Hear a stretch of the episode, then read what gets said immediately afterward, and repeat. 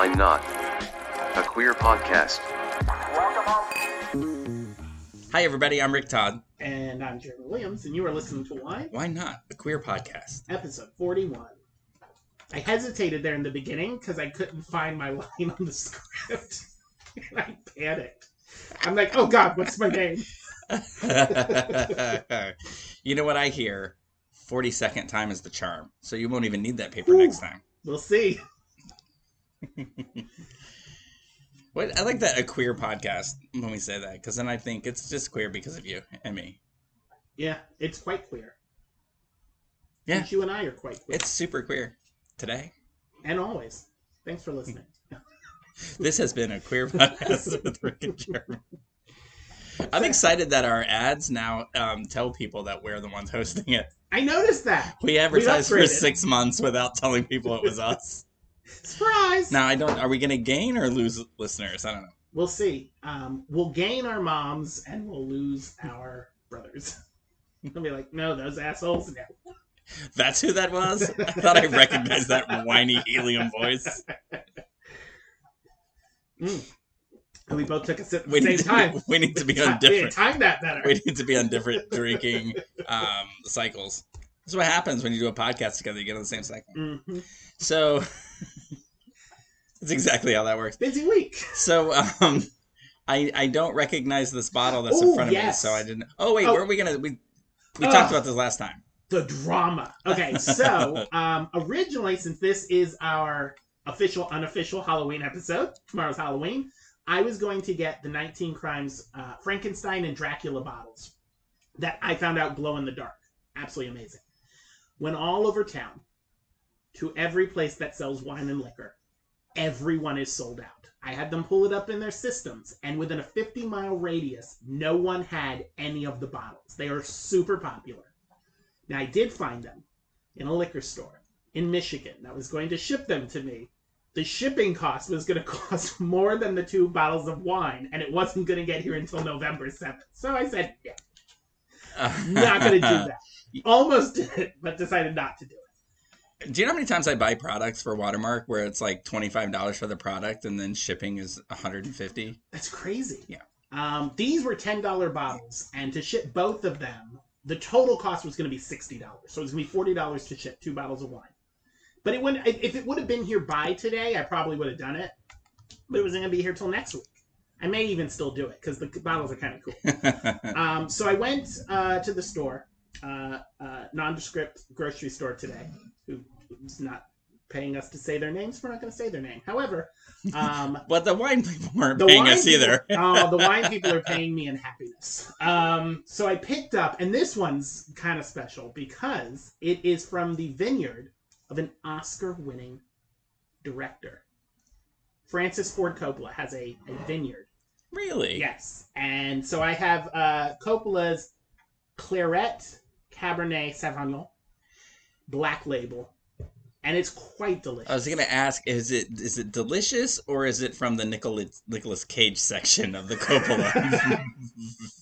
Oh no, this is straight up Francis. This is uh this is aged wonderfully. I imagine the newer bottles probably not as good as the old bottles, but I'm sure they're all still good.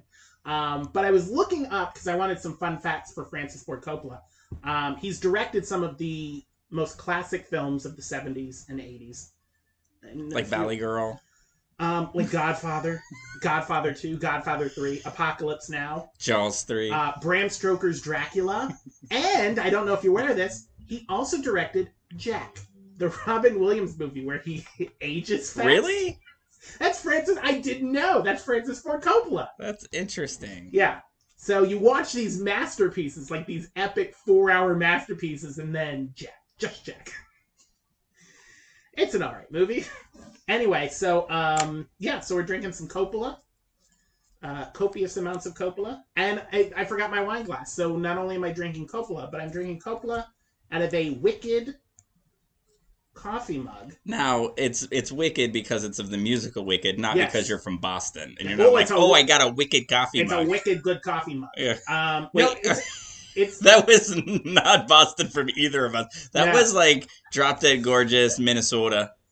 You know, like oh, it's a wicked Oh, yeah. coffee mug. Oh yeah, it's a wicked coffee mug is there. it's full of a nice lager. Um, yeah, it's Wicked the musical, not Wicked Boston.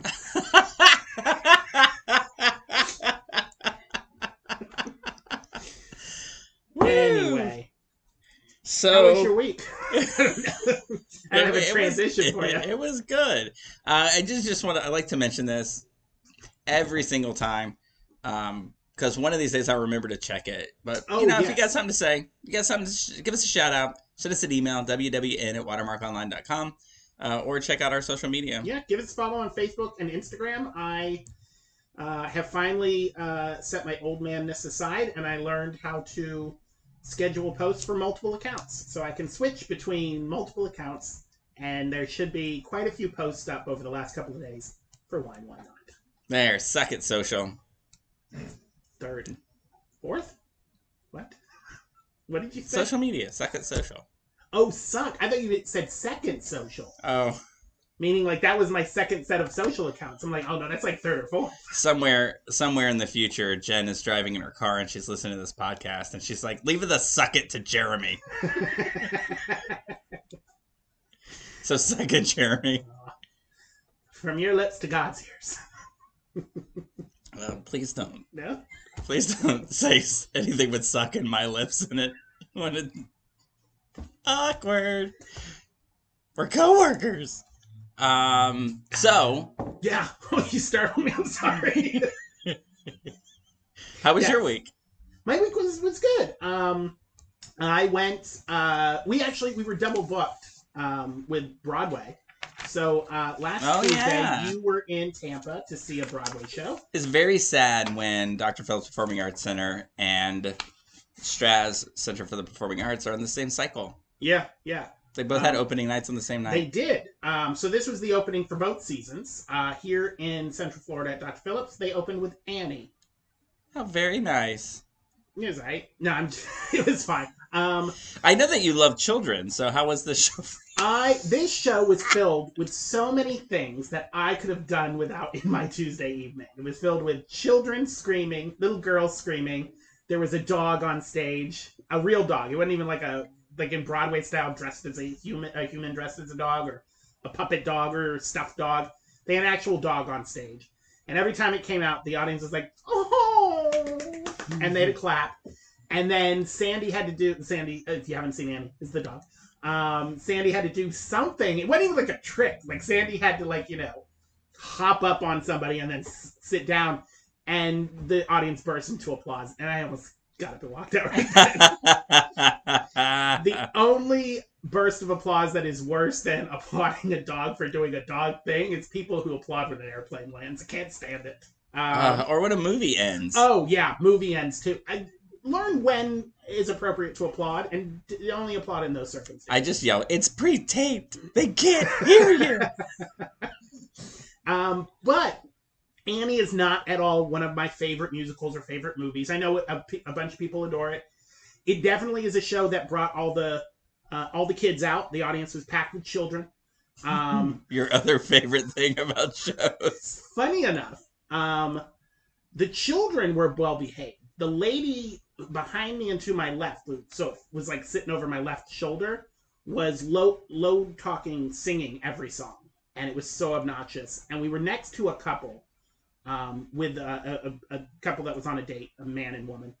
Um, I'm assuming he was straight because they were holding hands and canoodling. And then when Annie started, he looked at his girlfriend. He goes, "Oh my god, I'm so excited!" And I was like, "What?" Did you say his girlfriend? Yeah, Are you sure about that? they were holding hands and canoodling. I was so confused. Anyway, I was very confused. I took my brother. Um, my brother is a lot like you. He's he's he's uh, handsome. Yes, you're both very. um, he's a huge uh, Broadway fan Yes. and loves anything that is musical and on stage. So um, I don't know if Annie is his favorite musical. I don't think it is, but he enjoyed it. And for it not being one of my favorite, it was actually very enjoyable. Um, you know, kids singing and dancing and acting. There, Yeah, you know, aside from like you not not from it not being your show, but the production value was probably the production really good. was really good. I very rarely do I see children and think, "Damn, they're good actors." and there was maybe one in this production. I was like, "Oh, you're pretty good." Um, but children acting is not my thing. You know, you know, I'm always curious about harder, with shows that are full of children, like how many children are actually in the cast, and how many are like locals that they Yeah. train and they fill in, like some of the maybe chorus yeah. children. I don't know. But um, I d- and I wish I would have written their names down. But whoever played uh, Daddy Warbucks and um, who's the runs the orphanage, Oh, I want to say Miss Hathaway, but Miss Hannigan. Hannigan, yeah. Uh, were both amazing. They were both hilarious. I Oh, love. Miss Hannigan. Every time she yelled at the children, I rooted for her. I really wanted her to come out the victor. Uh, when she smacked Annie, I laughed and laughed and laughed. Um, but uh, there's parts in it. If you've seen the movie or the show, you know that uh, there's parts in it where the kids scream and they run around. Just that high pitched scream. It's like it wasn't like an acting scream. It was like imagine that your cat just got ran over and it's like, "Ah!" and I was like, no, come on, I have a headache now. But the production was really good. that was very accurate. Have you run over a cat or two in your day? I can confirm nor deny. Um, but it was really good. It was for what it was. It was great. The audience loved it, applauded a lot. Um, and you know, it's classic. It's got songs in there that everybody knows. Um, that one Jay Z sang. You know what's so funny? You said it's got the songs that everybody knows.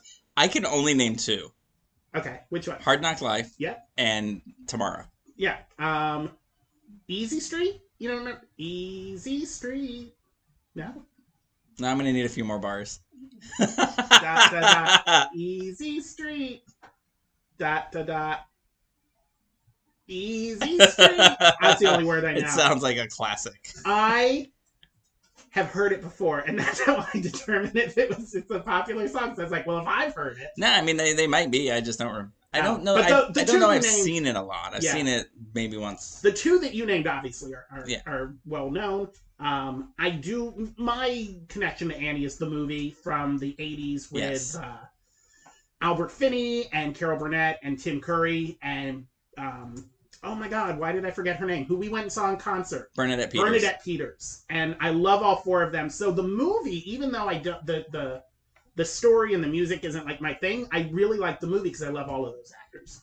Tim Curry's name came up for me this weekend. I'm gonna tell you this this little bit. You tell me what you think. There's this guy who works at um, the car dealership. I, I got a new car this weekend, and I the finance guy. His name was Tim, and I think it was like a thing that that that just his icebreaker is to tell people their names are cool and his name isn't. He's like, no one, no one's cool named Tim.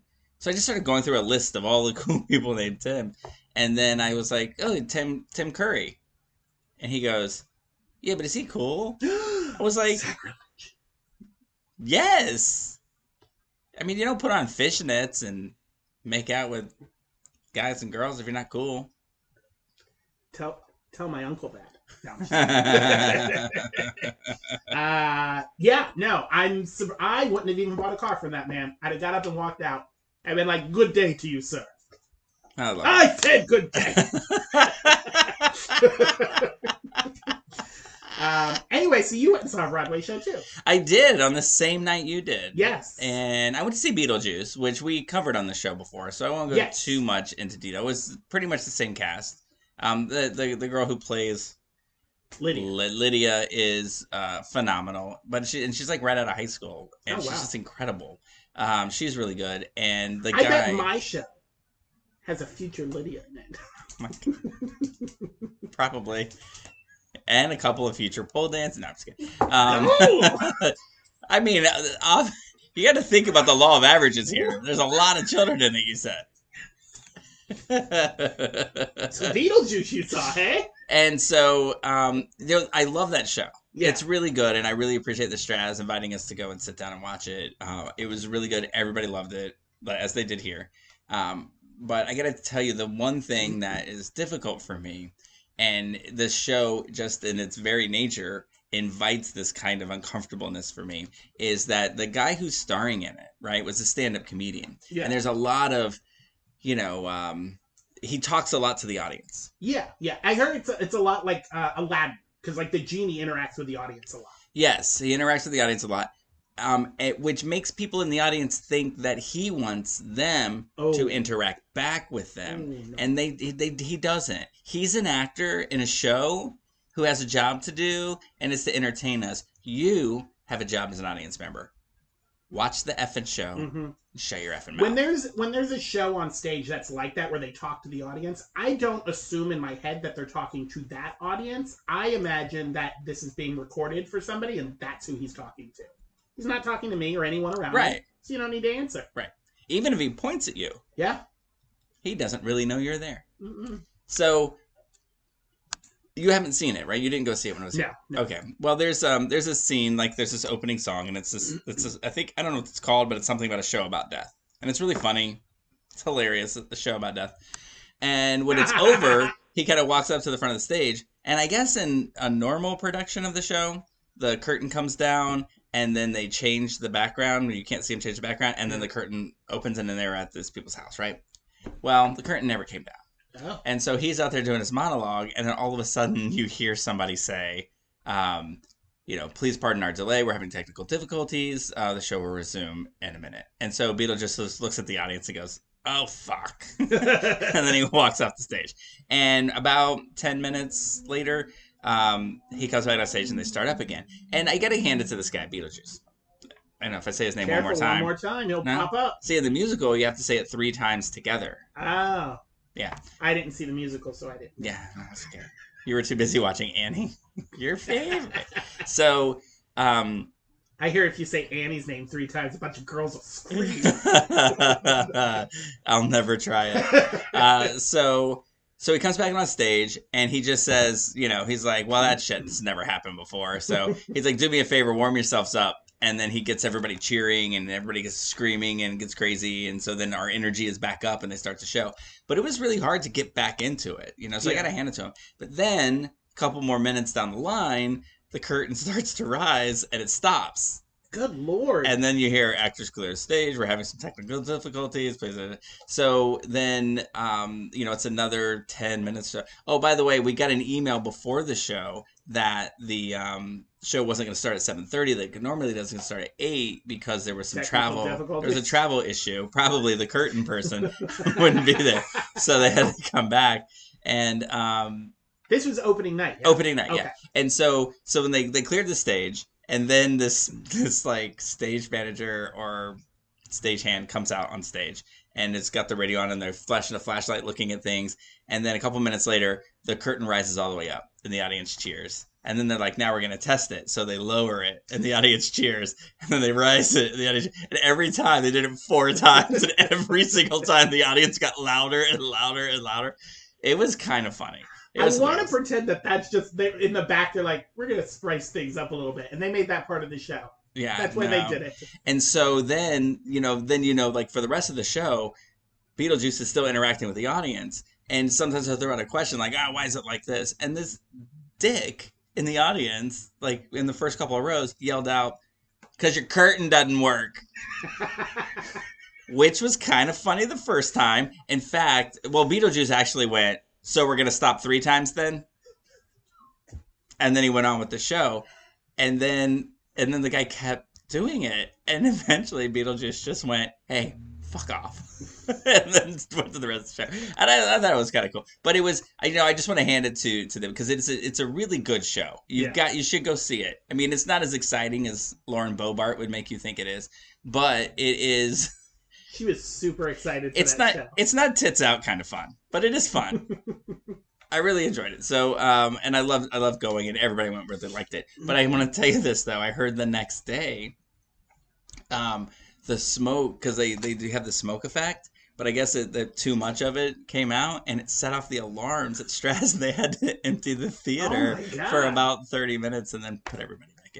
I was like, oh, that show is cursed because like I know this doesn't happen. It was you know at other places, and it's never happened at Straz before, so just Mm. an anomaly. But really good show, really good time. Happy to be there.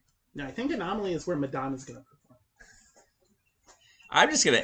I know if this you know what if we want people to send emails to me um i can just say this and they can send hate mail to me all they want i saw a video clip of that Careful. show Careful, Richard. i'm gonna say i saw a video clip of that show i'm and and what the face that i'm making i'm glad we don't record these video record these Not worth the three thousand dollars people are paying for the tickets. I mean, look, I I, I appreciate. I, I love Madonna's songs that she writes as soundtracks for for movies, Mhm. right? I love all of them, and I would sit and listen to all of them. But to go to a Madonna concert, you couldn't pay me three thousand dollars to go, and I could use the money. Me too. And I would sit Have you seen Madonna this video clip? for three thousand dollars. Have you seen this video clip? I have not. I have not. I'm gonna have to send it to you. Oh, don't ruin it. Madonna's one of those people that I get gets a lot of hate from people that I adore. No, her. and I don't want this. This isn't a like, oh, you know, I'm not gonna say she's. I'm not being ageist and saying she's too old to perform or, or whatever. I'm just saying that like there's a there is there is a quality to that video clip that I Yeah. saw that is not indicative of a Madonna show that I Oh. have seen other videos of. I don't want to watch it, but now I have to watch it. um, I mean, I can't afford to get a ticket to see Madonna, so seeing these video clips until some streamer puts it on their service, a la Taylor Swift. Um, oh, no, I just said I'll send it to you. that's the only time I'm going to be able to see the whole concert. Oh yeah, But uh, unless yeah, HBO does a special, they should do a you know Truth or Dare Part Two. they did her last tour. I forget which one. One of the streaming services put up. They recorded it when she uh, filmed it in, I think, uh, Lisbon. Um, which did you know she lives? It has a house in Lisbon. Spends most of her time in Portugal. Oh really? Yeah. I uh, we there was a uh, filmmaker here who a few years ago who showed his film at um, Come Out with Pride, and uh, we did an interview and, and chat a little bit, and uh, he said, yeah, Madonna will just walk the streets of Lisbon, and people are like, oh yeah, that's Madonna, like you know they let her be, and she can wander the streets like she's just a regular person, and uh, I said, yeah, if I ever end up in Lisbon. I'm gonna go nuts. I'm gonna be like, "Oh my god, that's Madonna!" And everybody's gonna be like, "Stop with that." I didn't know that. That's exactly how they talk there. I didn't know that you were such a that you were that big of a fan. I actually was talking to my mom about it yesterday because there's a friend of mine. He's there's a guy that's local too. A lot of people know him, so we won't say his name. But he's just say he's very flamboyant, hmm right? And and even his nickname is very flamboyant. I mean, it's not literally very flamboyant. That's not his I was gonna say you just gave his name. but it's it's like a it's a kit it's a kitschy nickname. Yeah. And so we went to the same college in North Carolina together. And when we graduated, my parents came up and his parents came up, but we were really good friends. We were like you know two of the five gay people at our school, and and so we took our parents out together. And you know I was I was out to my parents, so they knew that we were both gay and they didn't care. Um, but his parents didn't know about like he's not out to his parents. Yeah. And when I got up to go to the bathroom or something, my mom heard his mom whisper to him, You didn't tell me he's gay. He's so gay. And my mom was like, She was, you know, she thought it was funny. She, we were reliving that last night in a conversation just because this friend of mine, super flamboyant. yeah. In fact, he's like, I think he's got a website or something called the Dashing Man. You know, like there's no, there's no hiding it. And so while she's saying that I'm gay, there's no way that she has any clue that her son is. It reminds me of that episode where Will and Grace, where Jack needs to come out to his mom. Have you seen that one? No. And she, oh my god, it's the same thing because um, he's like Jack. If you've seen the show, Oh, you know how yeah. flamboyant he is. And his mother has no idea he's gay. And she comments about how flamboyant Will is. They're just looking at her like, how daft and, or daft, daft and blind are you that you don't see how flamboyant your son is? Uh, good episode. You check that out. I feel like I should go back and watch it all. Maybe we should cover it Oh, sometime because it is really the TV show that people credit with changing the world. it's one of it is one of a handful of shows that I will put on um, in the background when I'm feeling down or low, and it perks me right up. Huh. Yeah, I don't like what's um what's her name. Debra Messing, Well, I I I- don't know her, so I'm not going to comment on Debra Messing. But the character, Grace. don't like Grace. Oh my God, it's in the title. Yeah. Oh, jeez, I'm Um, smart. I- Oh, most smartest. I adore Grace. She's one of my favorite characters in the show. I don't know what I it is. might like her now. Between her and Madonna, these tragic women who people seem to hate, I just latch onto. I um I probably I mean I changed my mind about how I feel about things when I watch them at different points in my life. So maybe now I would. yeah. In fact, when I watch the episodes where Grace and Will and Grace fight, I always side with Grace. Huh. Yeah. It's always Will's fault. You don't find that character a little more needy than you would care for? I appreciate a good needy person. I like to feel needed. You know what I do like about I if Grace was more like Debra Messing or at least more like Debra Messing in Bros, Yeah. I would really I would like her a lot. You know? I just love Debra. I love that character Yeah. where she's just like, "Are you seriously asking me for advice? I'm not your best friend. It was a character." I uh I watched she was on Ned and Stacey on Fox in the 90s before she did Will and Grace. Um with Thomas Haden Church. Love that show. Everything she's in, I love her. she was supposed to do one of the Red Galas, Yes. and she right I like know. around COVID or something, It was wasn't it? it was before that. Oh, was it? Um, maybe the year before it, but and she didn't come. I think they. I don't know who they got in her place, but it was still pretty. It was pretty amazing. So yeah. I don't know why she wasn't able to Laverne be there. Cox. I think Laverne Cox was the scheduled person the next time they did it. Ah. And she didn't show up? No, she did. Oh, She was great, fantastic, awesome. beautiful. What else did you do? Anything else? Um, let's see. I wrote notes. Um, you you've got sixty seconds to talk to me about the Oh. rest of your week. I'm just kidding. uh, spent some time with family and friends. Uh, built some Lego, and uh, now no, that was a kidding. very full week. I um I do want to say I um I don't know if you're a Mike Flanagan fan, but I watched uh, the Fall of the House of Usher uh, on Netflix. So good. Um, it's based on. It wasn't what I thought it was going to be because obviously the if you if you're a fan of Edgar Allan Poe, you know that the Fall of the House of Usher is a short story of his. Um, so I thought it was going to be kind of a, an expansion of that, which it is, but it he uh, incorporates like all these different all of Edgar Allan Poe's stories. Um, into one miniseries that's kind of like um, if you watch Succession um, meets Final Destination. it's it's really Is it good. scary? Not really scary, no. Would you No. say of the movies that we watched, how does it rate scary to the movies that we watched?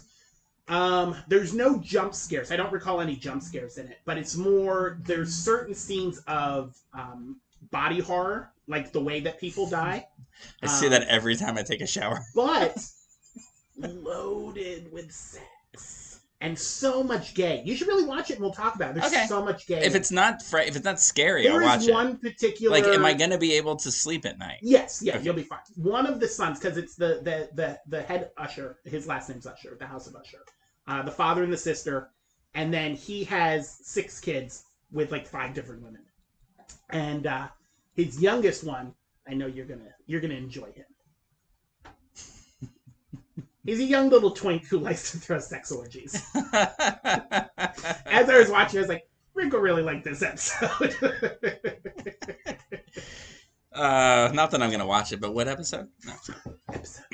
Um, well, that sounds good. Well, Yeah. I'll watch it and we'll Okay. talk about It's it. a great I'll, I'll watch it. Mm, how many episodes? Six episodes. All right. No, Well, eight episodes. I'm sorry, eight episodes. I wonder if I can watch it by next week. Well, we'll talk about it. Yeah. We'll do it. So how was your week? Oh, other than other than Beetlejuice, I I went to well, I bought a car. I didn't have any intention to. Uh, I wouldn't say that. I didn't really have an intention to. I wanted to be like a smart car buyer this time. I was like, let's go and just go see how much I could get for my trade in at this place, and you know, let's see if they've got anything on that lot. And they'll go. I'm not a shop around online guy. Never Yeah. have been. Can't do it. Got to sit in the car. Got to Not a see it. Yeah, and also, uh, but I wanted to just do it smart, and I said we'll just find the kind of car I like, and then we'll just look around until we find where it is and test drive and that kind of a thing. And I had it in my mind the kind that I wanted, and I went to this dealership, and they had that exact car, and so I got it, and I loved it. And I know that they tell you it's an electric vehicle, and I read a thing that said do not buy an electric vehicle until you get the the charging stations installed at your home Yeah. uh, because it's going to be a pain. And I didn't care. I bought it.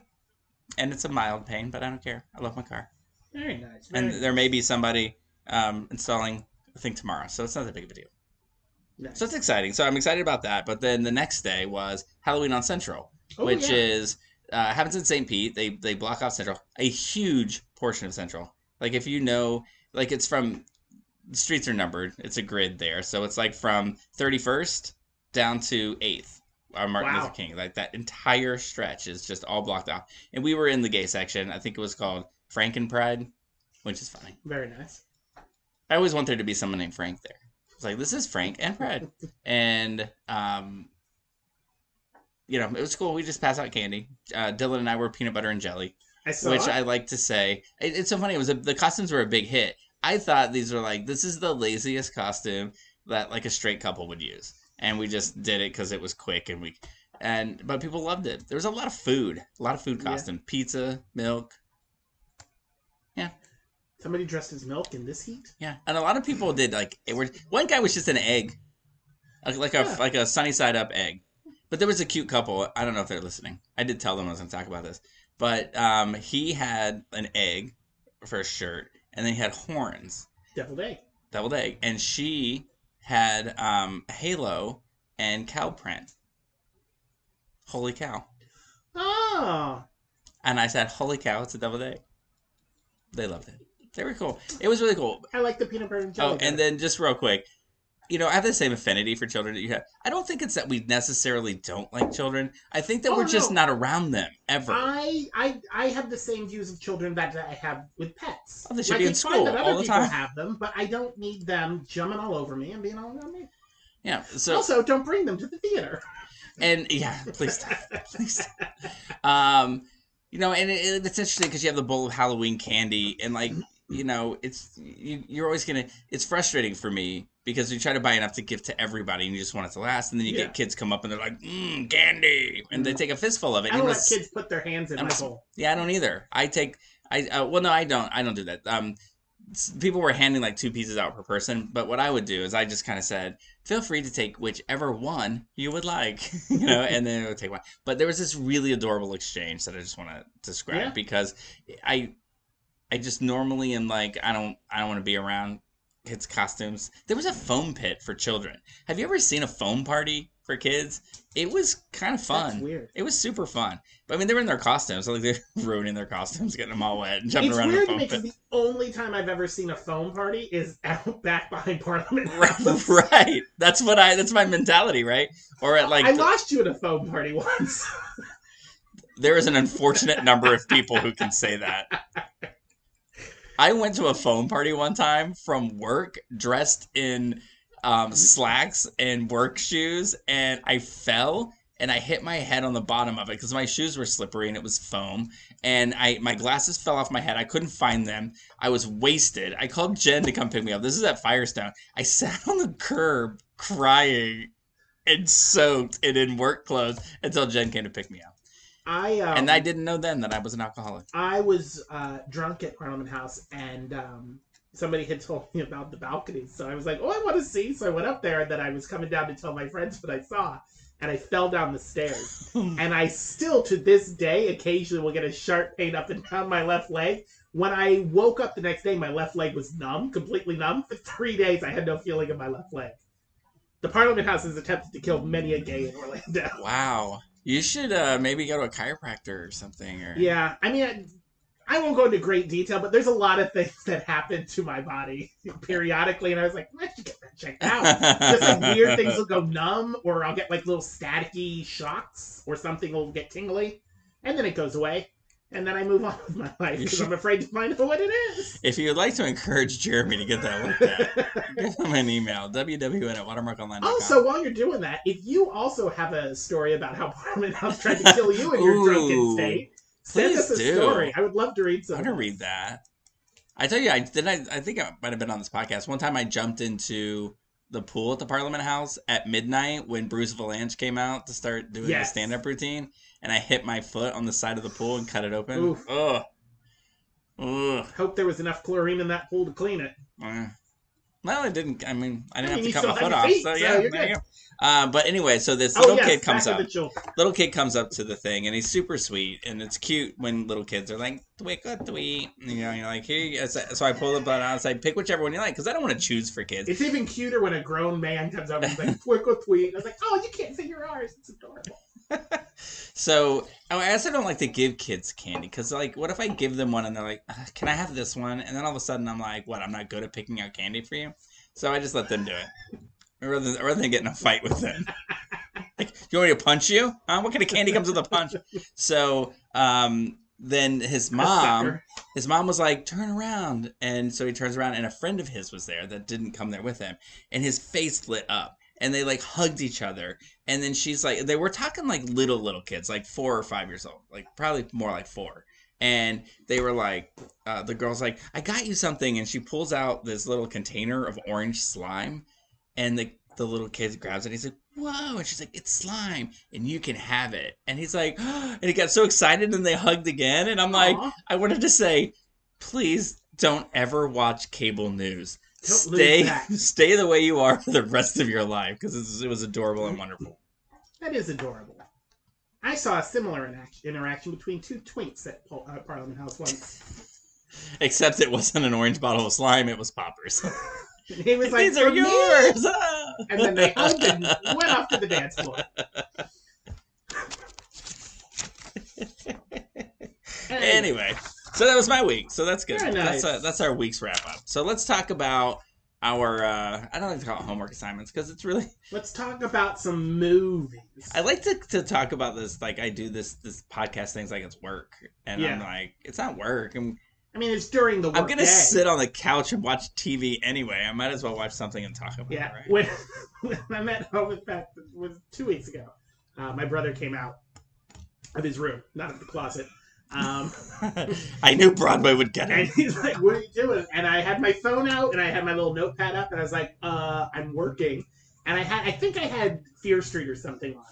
I was like, "I'm watching this for the podcast. I'm taking notes." And it's like, you know, it is work because we're working, you know, getting notes, but it, we're just sitting on the couch watching TV. I mean, it's not hard work, but it is work. Especially if I've seen the movie already and then I have to go back and rewatch it. It's like, you know, come on. That is actually work sometimes. That is work. And I have to make notes. Like, I'll get into the movie. I'm like, oh, I haven't taken any notes in 20 minutes. If you don't think it's work, next week I'm gonna make you watch They Them again. Speaking of which, so we watched but I get ahead. movies. I get ahead of myself. Yeah. So the first movie Yes. that we're gonna talk about. Uh, we're wrapping up our Fear Street trilogy.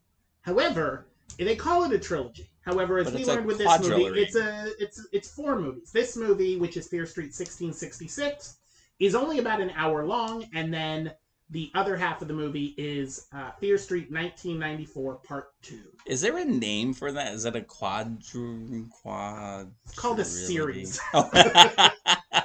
After th- you get a trilogy, you do one more, you're now a mini series. oh, there you go. If you do more than 10, then you're now um, now you're a full series, and uh, you can't put your show into the miniseries category. Ryan Murphy, Tetralogy? a trilogy, Tetralogy. A tetralogy. a Or- quadrilogy. Or quartet. It's a foursome. there you go. It's a four pack of movies. So where we left off, We're gonna call it a Walmart because Walmart's. If you go to the DVD section, they always sell four packs of movies, so it's called a Walmart. oh, there you go. So in this Walmart, we left off We left off where lesbian A, what's her name? Deena Deena.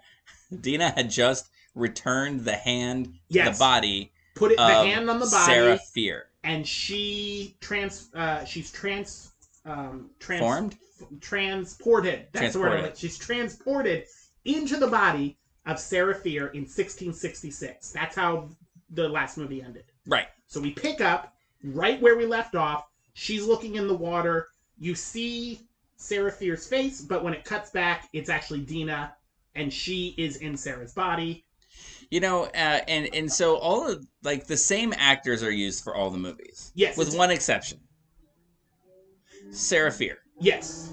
Why did this actress actress get screwed out of her hope? She could have had a big role in this movie? You movie. know, I always think like when I see movies and they're like you know, these big actor names come in and they're like in a small part and they get killed off or something, and it's like, why would you do them dirty? And then I think we're just seeing this, but in the contract negotiations, they're being told, "Hey, listen, you're this bit part." so she didn't go in with the expectation that she's the she's the Sarah Fier. We watch it and be like, "Why'd you screw that lady? Why not give her a chance?" She knew what she was signing up for. Why didn't you give her her bag?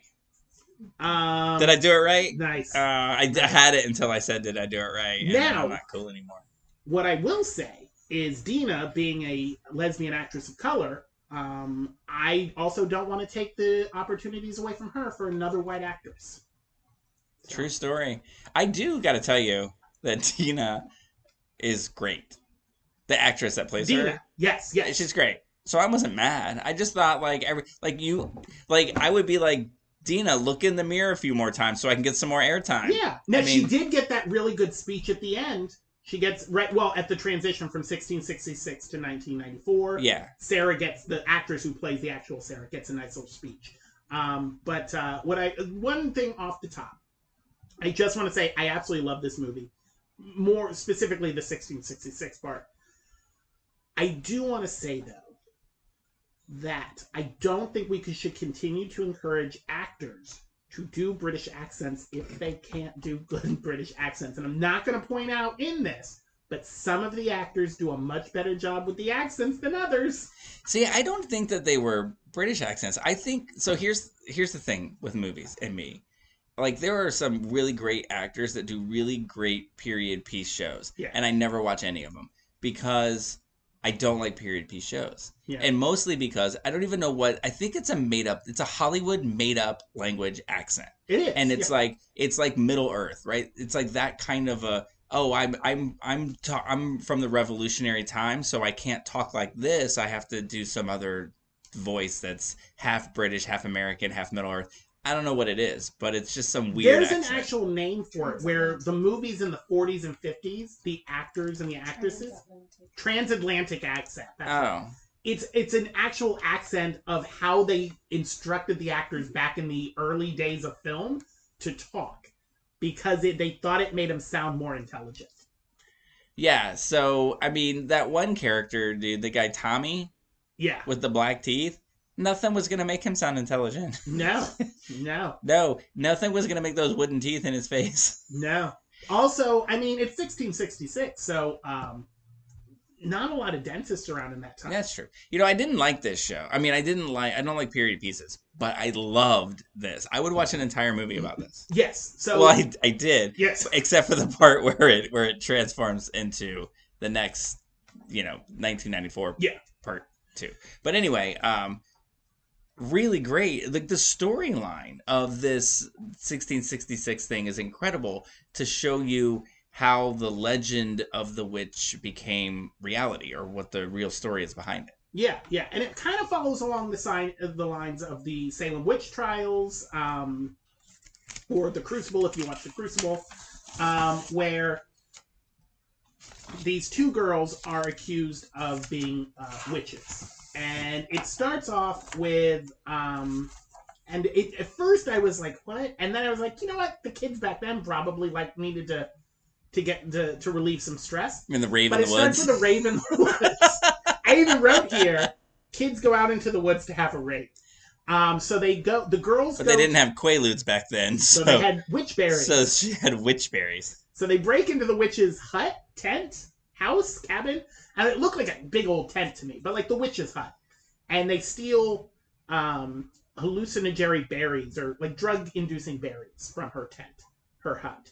Um, and they go into the woods, and the kids take the berries, and they're having a big old rave. Now, I mean, it's important to point out that while they're there, uh, Sarah Fier finds a Satan conjuring book. It probably is important. So while they're in there, because she, this lady who lives in the woods, um, is sus- is she's suspected to be a witch. So they go in there, and there's like animal carcasses hanging in the. And she's played by the mother of Ruby, who tried to kill Thomas Yes. in the second movie. yes, um, or the nurse camp counselor. Yes. in 17, 19. That, that's what I mean in the Yeah. second movie. So the nurse counselor that tried to kill Tommy Yeah. Oh, was yeah, yeah, Ruby's mom. Yes. Um, so she goes in there and they find a book, and it looks like a witchcraft book, and there's like little uh, spells and, and incantations to the devil, and, and it's just you know very wicked stuff. So, um, see, I used wicked correctly there. So then uh, they leave. They have their little uh, rave, and um, one of the guys comes up to Hannah, who is played by the actress who plays I'm getting all. There's so many names to remember. but the number lesbian number two from the first movie. So, um, lesbian number one, Deena comes over, who's Sarah Fair, Fier, and she's like, "Get off my lady," and he's like, "What are you in love with her?" And they're like, "Back off, dude!" And he's got an erection, and they all point at the erection and laugh. It must have been super difficult. I was gonna super hard, and then it made me laugh. It was just super hard to hide an erection in those days with not with not having elastic or No, anything. no underwear. You're just wearing some wool burlap Right. pants over top your erection. And there you go. Your potato is sticking through your sack. Yeah. So that they they mock him and they laugh and he runs off. He's played by the football player, the quarterback football from the good city side of this town. Oh, is it? yeah, that's him. Oh, Um, and then the two lesbians run off. is into it the weird woods. that he was hotter as a as a dirty old like settler than he was as a football player? Whatever does it for you. I, yeah, I so do. two I do like a blue collar worker. the two girls go out into the woods and they engage in uh, lesbian witchcraft sex and they're like they're untying their burlap sacks and sliding down their um, their their um, shawls over their heads and uh, they're getting into it and then they realize someone's watching them. and so they run off they, they're like oh we gotta get out of here um, so um, they go back and uh, to the village and um, yada yada yada. Uh, just to get to the point, um, people know that Somebody saw them in the woods. There's something going on between Yeah. them, and they blame Sarah. Well, Sarah's uh, Hannah's mother blames Sarah for um, corrupting her daughter, and she throws her out. And she's like, "Everybody knows about you." And uh, that's one of the accents. They legit. She has uh, some sort of Irish brogue. There's so many different accents in this. I was so distracted. Um, so um, they're like, we all know what you are, and they throw her out, and uh, she goes to see her good friend, Mister Goode, um, who is played by the sheriff, Sheriff Goode. He's all the goods. Uh, Yeah. And uh, so she's talking to him, and he's like, you know, uh, she's like, I'm different, and he's like, oh, it doesn't matter what the people think of you, and she's like, but they're right, and he's like, oh, uh, you're a lesbian, okay. I know he, he was like he was He like was what, taken what if aback it, a bit. maybe it was a fling and she's like No. maybe it wasn't and he's like oh Oh, wow oh, oh, you're like, oh. Um, so um, they come back and they find out that um, the pastor, who is Hannah's father, has taken a bunch of the children and locked them all in the church with him. And uh, so they're banging on the door and they're trying to get in. And uh, Mr. Goode, um, I don't remember what his first name is, but the good guy, Simon Solomon. Solomon. oh Solomon Solomon Goode. He breaks in. Um, oh no, he grabs a pitchfork he, and he breaks in and he's like, "I'm gonna go see what's going on in there." And uh, he comes in, and in the middle of the church on the floor is a pile of eyeballs, and all the children are laying or in the pews with their eyes ripped out, and they're all dead. And the pastor's at the the front, and he's preaching to the dead children while he's hitting a hammer on the table, and he's ripped his own eyes out. And uh, it's like, oh, something bad happened to that fella. Um, and then he comes in and he's like, "Don't come in here!" And they all bust in. They're like, "What is it? What is it?" And they see all their dead children, and uh, um, one of them is Sarah Fier's brother. And she goes running over to him and she's like, "Why? Why?" And the pastor sees her and is like, "You!" And even though he has no eyes, he takes a knife and he guns at her. And uh, Mr. Goode stabs him with a pitchfork, and he dies. So um, people are like, "What the hell happened? This must have been the devil." Because And a- and a any very- bad thing that happened back in the olden days, it must have been the devil. yeah and a very kill the beast style of yes. of um of of a of a meeting at the meeting place wasn't it it was the meeting place but it was a church Yes, but do, oh, I have an interesting. I learned this recently when I was in Philadelphia. Do you, a meeting place is what the Quakers call their church. Oh. So the Quakers, if they're like, "Hey, everybody at the meeting place," that's their church. Yeah.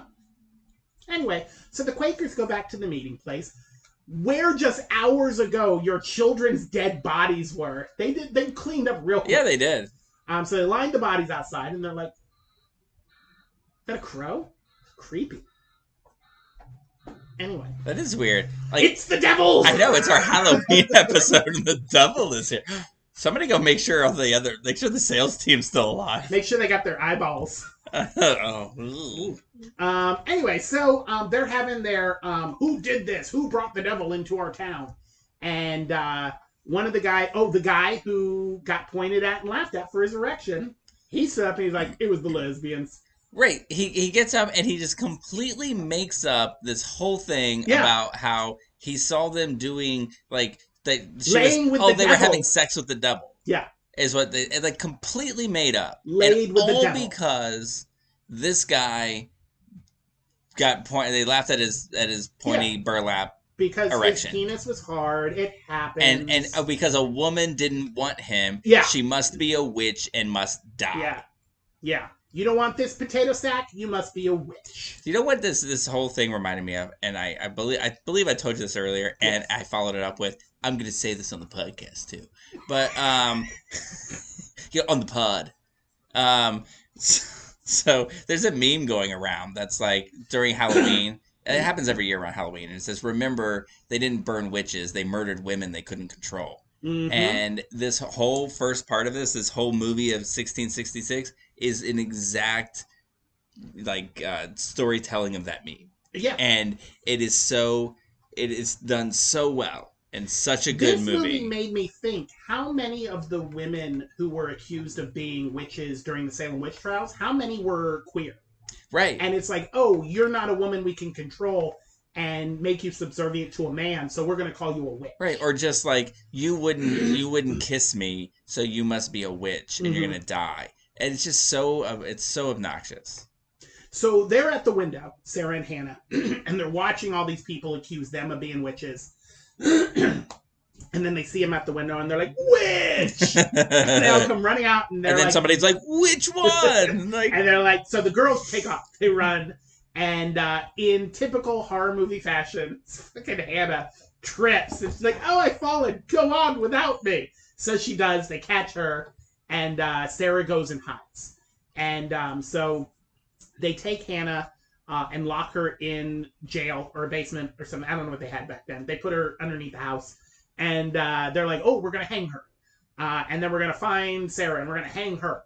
So Sarah runs to uh, Solomon Goode's house because he's the only good friend she has left. it's in the name. Yeah.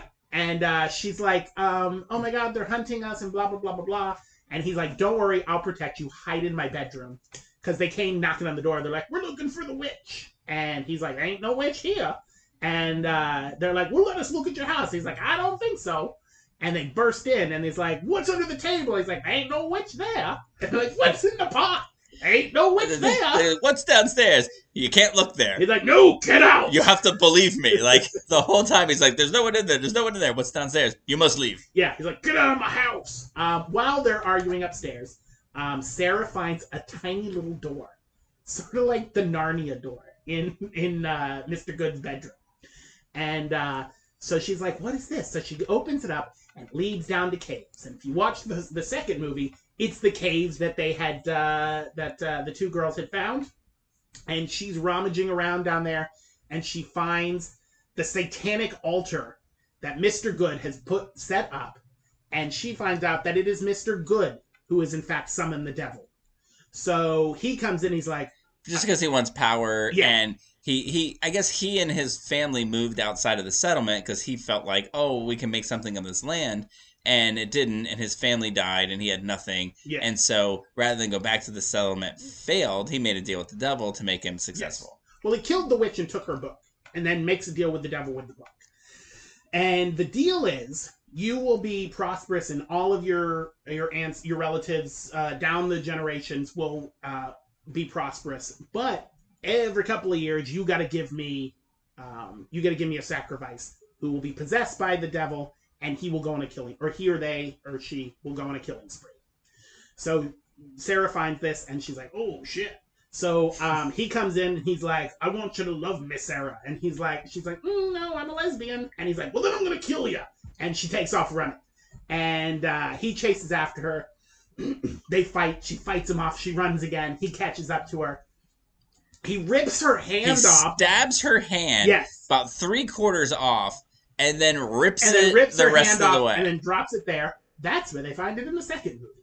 And um, so she goes running one handed, and she finds, uh, which this was, I thought this was hilarious. She finds a spot where in the second movie is the outhouses where the shitters are. But in this movie, before they were shitters, it's the pulpit of the church, which cracked me up. Which turns out to be the shitter. Yeah, so she Um, busts through the wood. I will say, when she was running around down there, I yelled at the screen and I said, "Find the shitter hole," because I feel like That's it's like out. it's it's where it all it's where it was all going. Yeah. So she busts through the wood at the bottom of the church and she comes out and she makes her way to the door and she opens it and everybody's there and you think, oh, she's home free. There's people there. She's going to tell them what happened. And as she goes to say, I know who did it, She lingered there a little too long. It's She her did. own fault. you need to you need to get the word Say it right away. Say it. Your hand is missing and you're Yes. bleeding. Point. Put your stub into the air and say, Mr. Goode, summon the devil. but she didn't. And Mr. Goode comes up, grabs her by the back of her head. They always do this in the horror movies with a girl. Like a guy will come up and grab them really hard and like shake their head. It's the patriarchy. And it's like, come on. Stop it, patriarchy. And he's like, I found the witch. And it's like, dude, she was just standing there for two minutes. You didn't find her. right. So they end up taking her and uh, they go to the tree. If you know, if you've seen the first two movies, you know what tree we're talking about. Go to the tree, and they've got Hannah and Sarah there. And they're like, we're going to hang you both unless you confess. And uh, Sarah looks at Hannah and confesses everything and says, I bewitched Hannah, and I did it all. I am the devil witch. Suck it. and they're like, okay, Hannah, you can live. Sarah, you're to die. So um, Sarah gives this big empowered speech about how, uh, because Mr. Goode, of course, is there to hang her. Um, and she's like, I will follow you and I will follow every one of your generations until this is right. And they hang her from the tree, and uh, all of her friends are crying, um, except for, and the town people are like, Yay, we killed the witch. And then they leave, and uh, they bury her right, they cut her down and bury her right there where her body fell. So her friends come back and dig her up and say, We're going to give her a proper burial in the woods where nobody will know where she's at so that she can live in peace. And um, And they put they put the rock there yes, that said the the witch lives forever or something um, to honor like where she died yes, because her friends did this honor where she died, which is weird in the second movie when they go to dig the witch up because they want to put the hand with the witch and they find the rock and they're like ah yes, you know she moved and she's evil forever, but they didn't know the real story. yeah, yeah. So then um, that's the end of the witch story. That's the end of 1666. That's the best movie of the whole series, right there. Um, yeah, it was it was really great. Yeah. And then you cut back to it's 1994, part two. And we're back in uh, Deena uh, is back in her body, and we're back with Deena. And she's at the tree where she put the hand back with the body. So, um, if you recall in the second movie, the way it ended, um, her brother is up with the car. Did you do that whole thing where she told Goode that she's gonna follow him forever? Yes. Oh, okay. Um, so, But I just think that that's sorry. Yeah. I don't know where I was during all that. I must have stepped out and taken a phone call.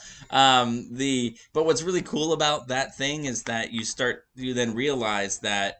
Um, do you realize that yet?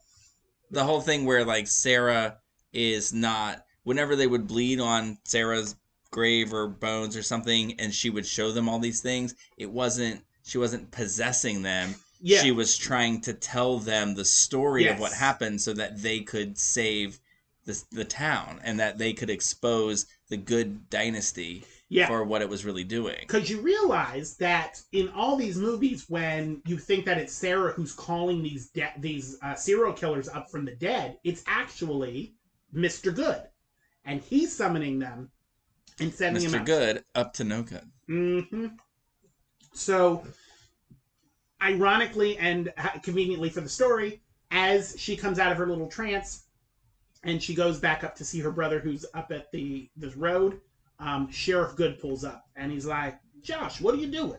And uh, Deena comes running up and she's like, "Run, Josh, run! He's bad!" And they run into the woods and he pulls his gun out and automatically he's like, "Oh shit, we got to kill these two now." Uh, and then the chase begins and he goes into the woods looking for them and they circle back and they steal his car. Which is why, um, then why, you know, like in the the first couple ones, whenever somebody would the blood would drop on them and they would get these images and you think they're possessed, and then those things come after them and kill them. It's not because they disturbed the grave, you know, like they all thought. It's because um, they've seen what really happened, and so these things are summoned by Mister Goode to kill them, Yes. so that they can't tell the truth of what really happened. Yes. So they take off and they um, go back to Ziggy, grown Ziggy's house, um, where possessed uh, Sam. Is that what her name is? The girlfriend Sam? I think. Yes. Yeah. Sam's ha- uh, Sam's there possessed, and they're like, "Holy shit, we've got a story to tell you." And she's like, "It was good the whole time." And Ziggy's like, "What? I thought I loved him." Um, so they decide. She does not pause. She is like, "Oh, I'm 100% ready to kill him." yeah, yeah. She, like, she's like, "Oh shit, he killed my sister. He's Yeah. Um, so they decide, and this is where it just gets a little too hokey for me. Um, they decide that they are going to go back to the mall. oh, you know what's interesting? Yes, I just realized why Goode let that girl live, Izzy, because he loved her. because she said, "It's true. The curse is true," and so he knew that she wasn't aware That that it was that his- it was that was him. him and not Sarah. Yeah. So they go to the mall to set up um, to kill to set up to have Goode kill. So it's Deena and Josh and Ziggy, and along the way they pick up the security guard who's constantly getting arrested throughout the movies.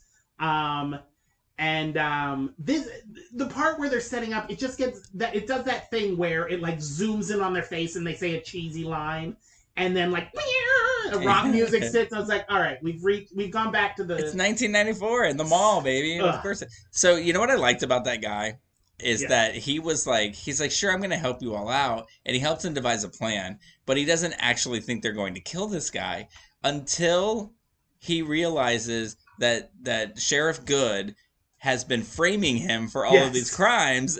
By, by graffitiing shit, he gets so mad that he's like, "We're gonna kill this bitch." Yeah. Um, so uh, while they're setting up the, uh, the the plan at the mall, two cops show up, and they're like, "Oh man, cop, you just need to listen to us. Let us tell you what's happening." And while they're holding them at gunpoint, why are cops so trigger happy? Why do they have to pull their guns out for everything? It's some kids at a mall. Calm down. Yeah, but it's those Shadyside kids. That's true. That is true. Um, behind them comes one of the serial killers that have been summoned up by Goode, uh, and they slaughter the cops. They kill the two cops, and they're like, "Oh shit!" And then they run, and um, what happened? It really freaks out the the the security guard. Yes, he gets he very. gets really upset about that.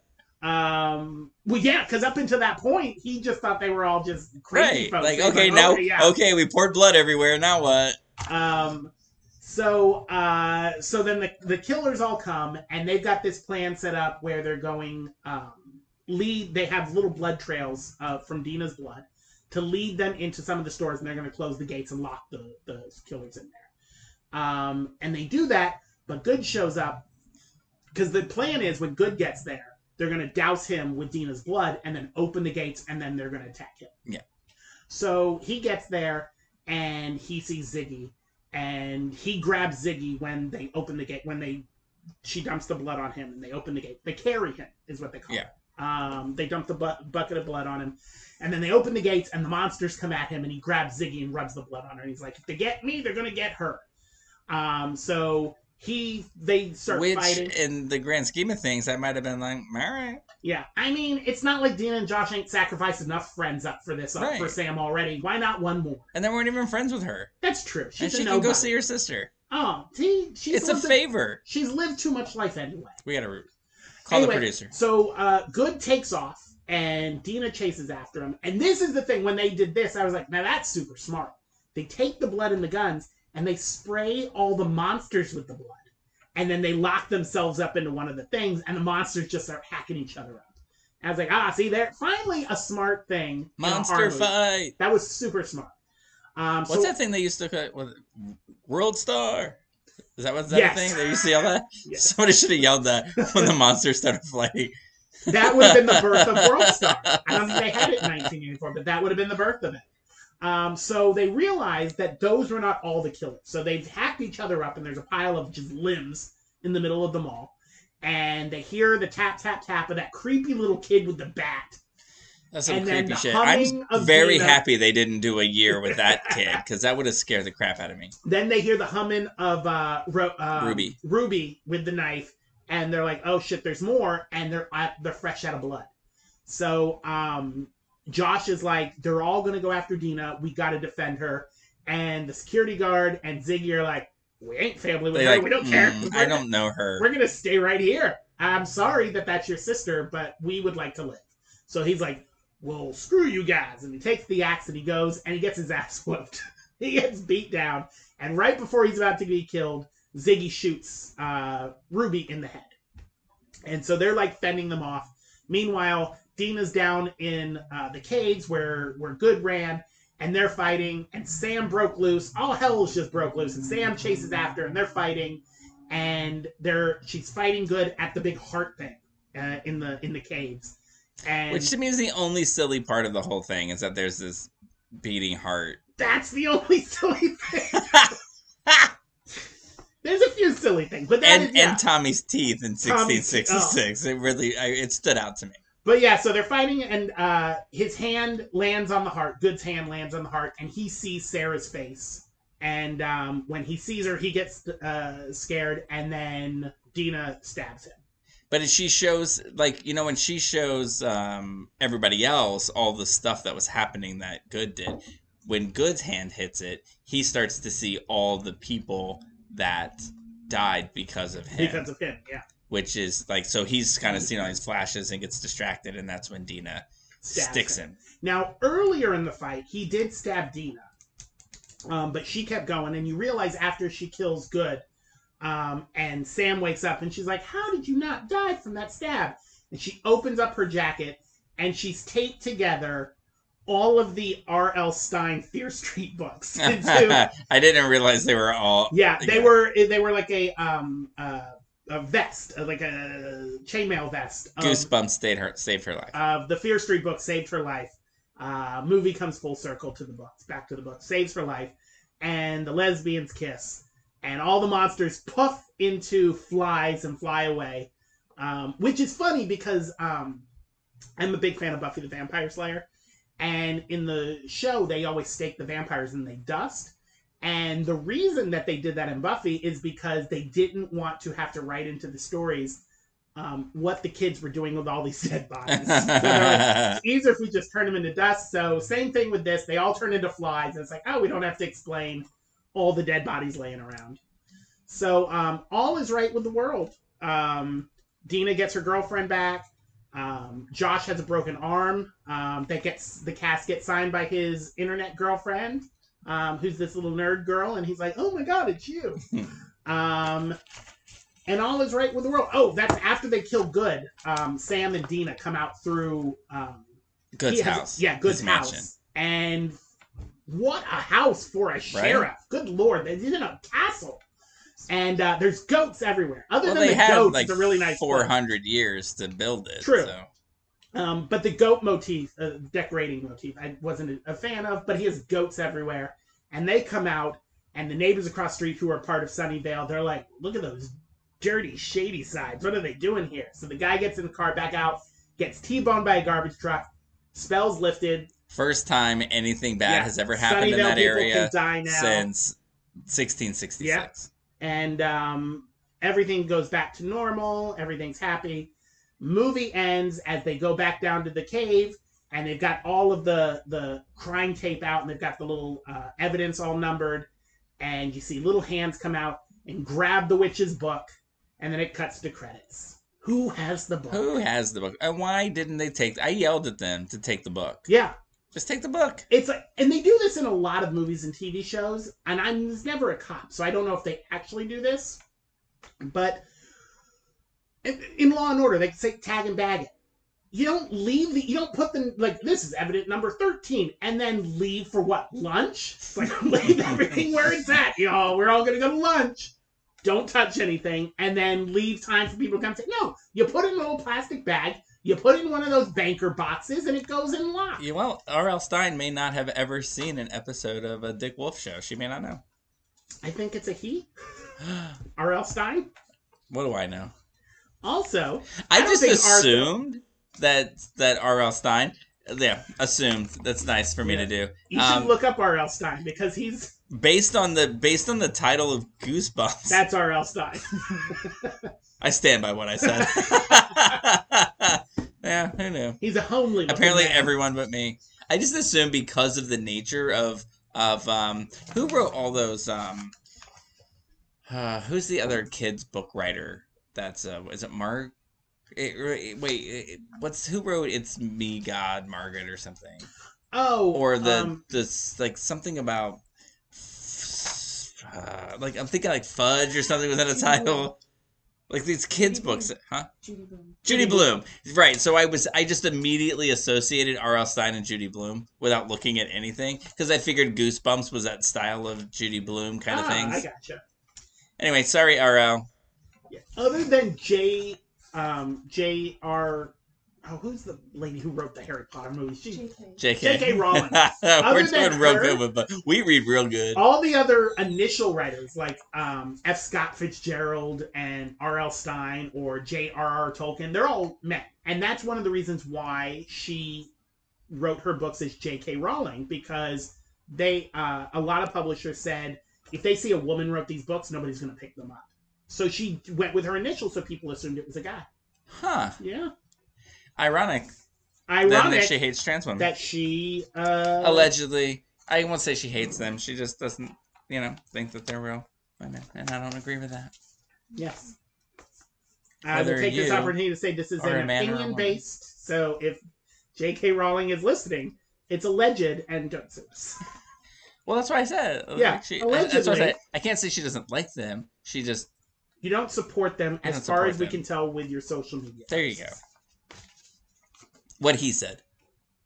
And if you have a problem with that, call Barry Miller.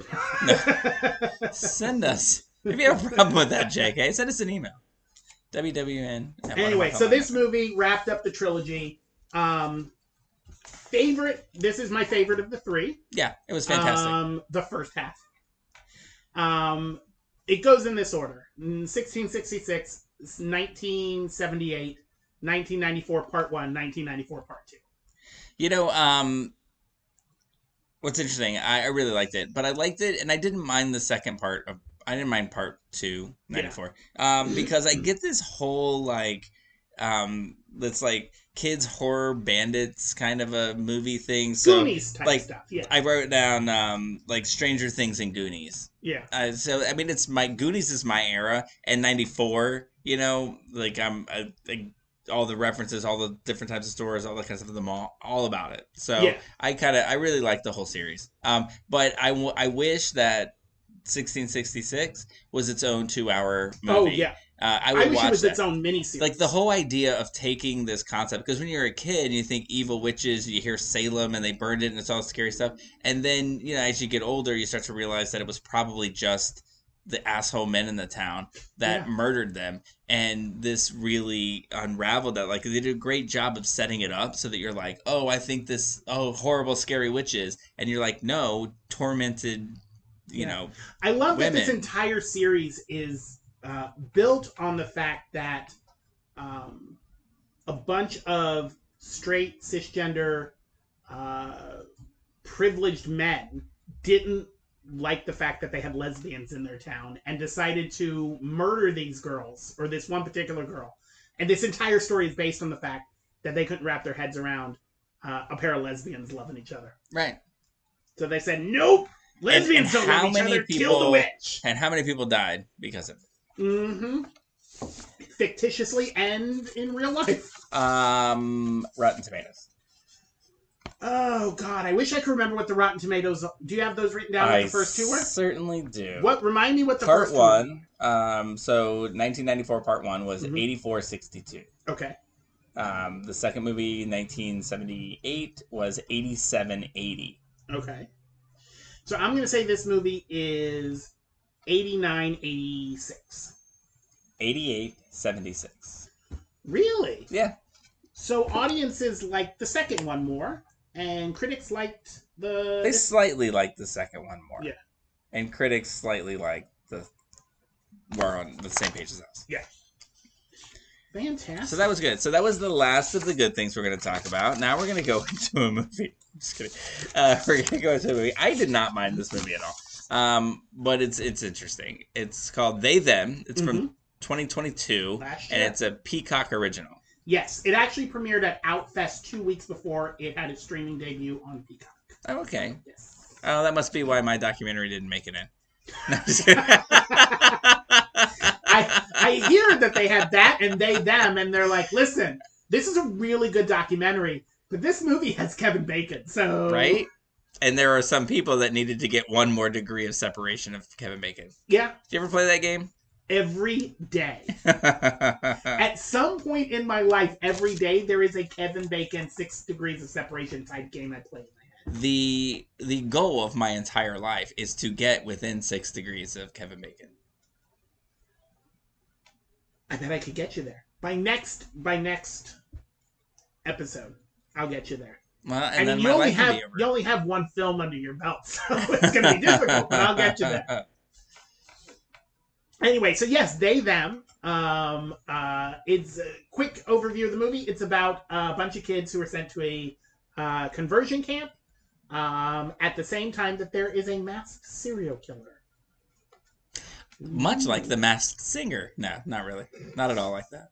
Um, I'm gonna say no, only because I know who the killer is in this movie, and we'll get to it. But I don't, don't think that they have ever been on The Masked Singer, Or if they can sing. or if they.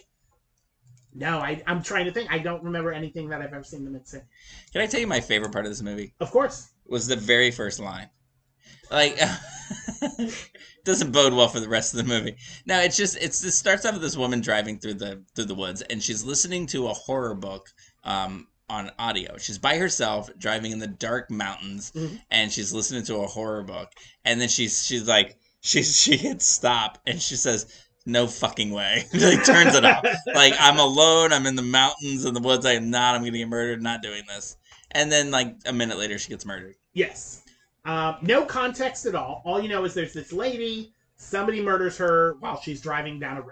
Right, and so it's kind of a cool. It's a cool murder though, because her tire blows, and she's Yeah. like, "Oh my god!" And then she's like, "Did I hit something?" So she gets out to look, and she can see in the road that somebody has put spikes in the road to purposely make her car stop Mhm. and to kill her. And so she's like, "Ah!" And then it was just kind of a cool. It's just a cool thing. Very stealthy masked killer, by the way. Very. It's just it'll appear and disappear like that. Clever, clever little killer. Yeah. As they say in Jurassic Park, clever girl.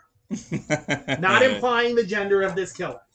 Um, so Uh, it cuts right to Kevin Bacon standing out front of uh, of the, the, the, the camp. He's got all his counselors behind him. They've got all the campers in front of them, um, all lined up.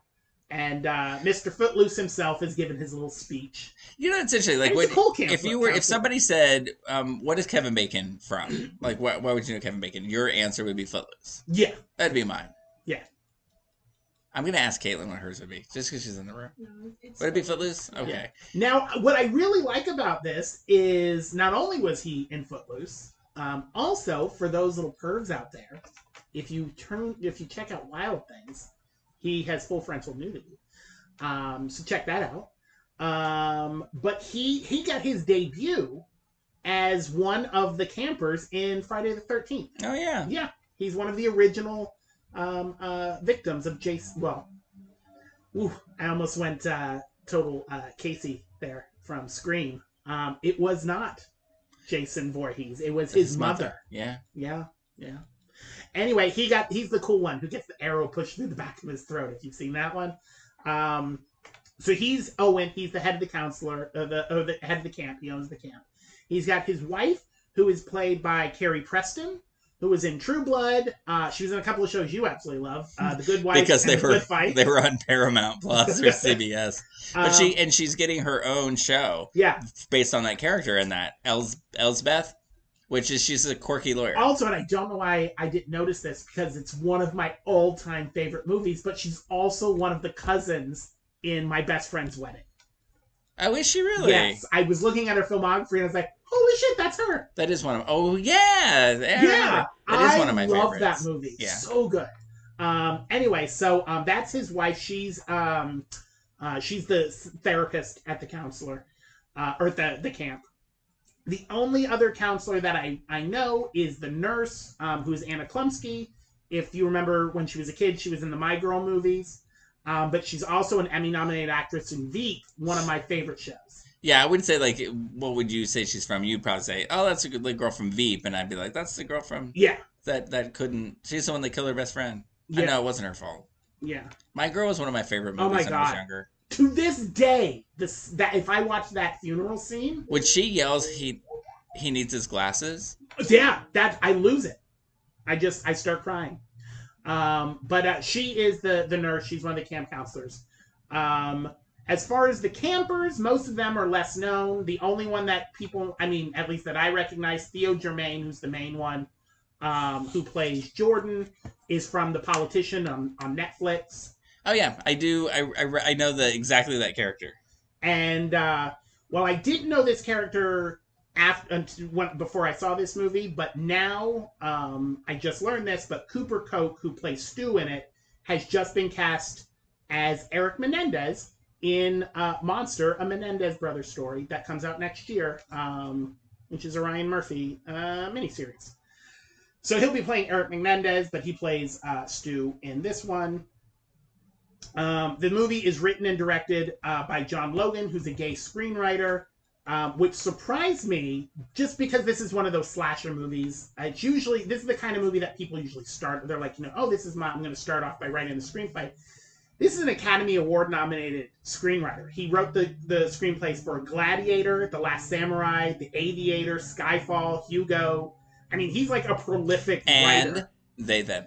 and they them. But this is his directorial debut. So he Oh, wrote okay. and directed this. He's never directed anything before, but he has written for the last twenty years some of the best screenplays. And he's he's queer, and he is gay. which is why I was curious about like like oh what made him write this, which I find it interesting. It's just it's like it's like two different movies, right? Because Yeah. it's like this. It's this really to me this really fascinating story about the struggles of of, of queer kids in a concentration camp. Um, conversion camp. oh, oh my god, how many times am I going to say that? One. Oh yeah, keep it tally. Um, I mean, yeah. Um, so, uh, and then there's like the slasher horror movie Yeah. going on at the same time. So I'm like, why would make what would make somebody put that all together? And it made sense that that he was gay because it, it's fascinating. I was I, I really enjoyed it. There's a lot that works real. First, I will say from the top, the idea of this movie is really good. This is a really great subject to to explore in a slasher film, and there are some things in this movie that work really well. There are also some things in this movie that don't work well and that are kind of cringy. And one particular performance that I feel like if they had cast somebody different would have made this movie so much better Which one? um, Theo, the main character. Um, that is some of the most wooden acting I've ever seen in my life. I did not like that that actor. Um, Oh, you know what? I kind of like Theo's background is like a military brat, and I got that total vibe. yeah, no, the character I get. The acting I was not digging. Everything just sounded like they were reading from script. Oh, I got you. Like I didn't get the acting. Now, I didn't want to just come here and be like Theo sucked. I wanted to bring some um, some options in case they want to remake this movie and recast Theo. Are you one of those options? No. Um, I don't know if you watch House of Dragons, but Emma D'Arcy is a non-binary actor who uh, the entire time I was watching this, I was like, if they had cast Emma D'Arcy, they would have taken this movie up to a new level. Like I, I just really hated Theo's performance in this. Did not care for it, and I feel like that put me off for most of the movie because that's the lead. That's the star of the movie. There's a couple of other ones. Some of the the, the kids um, who are newer um, actors, but they have smaller parts. So the fact that they're not great actors, you know how I feel about kid actors anyway. Know what's funny to me is that there was this this show definitely had like four four or five like kids in the conversion camp that they were going to name and then there were like Oh. 10 others that were just no name non-existent the I- ones that got let out of the camp towards the end like They're go called- take They're called NPCs. I wrote in here. I was like, Alexandria leaves the NPCs out of camp.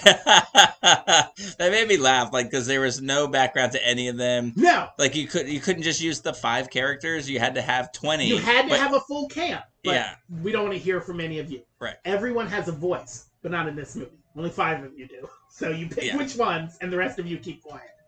Um, so yeah, it's a conversion camp. Um, there are things in there where they do um, they split them into camp. Well, it's, it opens with them splitting them up into the boys' ca- cabin, cabin, the boys' cabin, and the girls' cabin.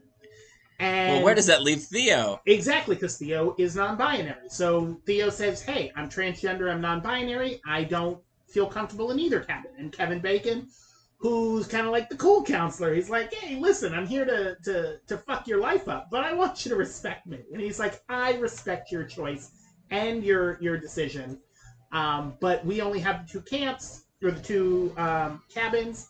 He goes, "It's something I'll look into, but you know, be a team player and just uh, bunk with the boys for now, and then we'll look into it. We'll see how that goes. How's that?" And he's like, or they're like, "Okay."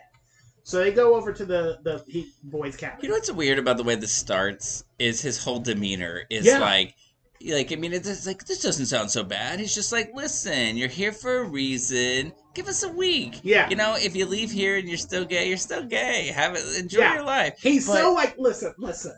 I get it. Listen. Yeah. I, parents suck. Am I right? And just just play ball with me here.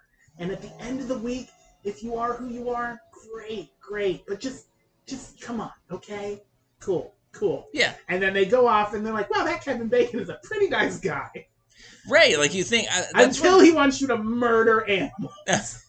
Oh my god! I mean, I don't know how you want to do this. I don't know if we need to play by play, but I just want to say before we get to that scene, Yes. because like I can just talk about the notes that I have, but that scene, holy shit! No one should ever watch that scene ever. But um, so there's a there's a transgender woman, Yes. uh, uh, Alexandria. Alexandra, and she did.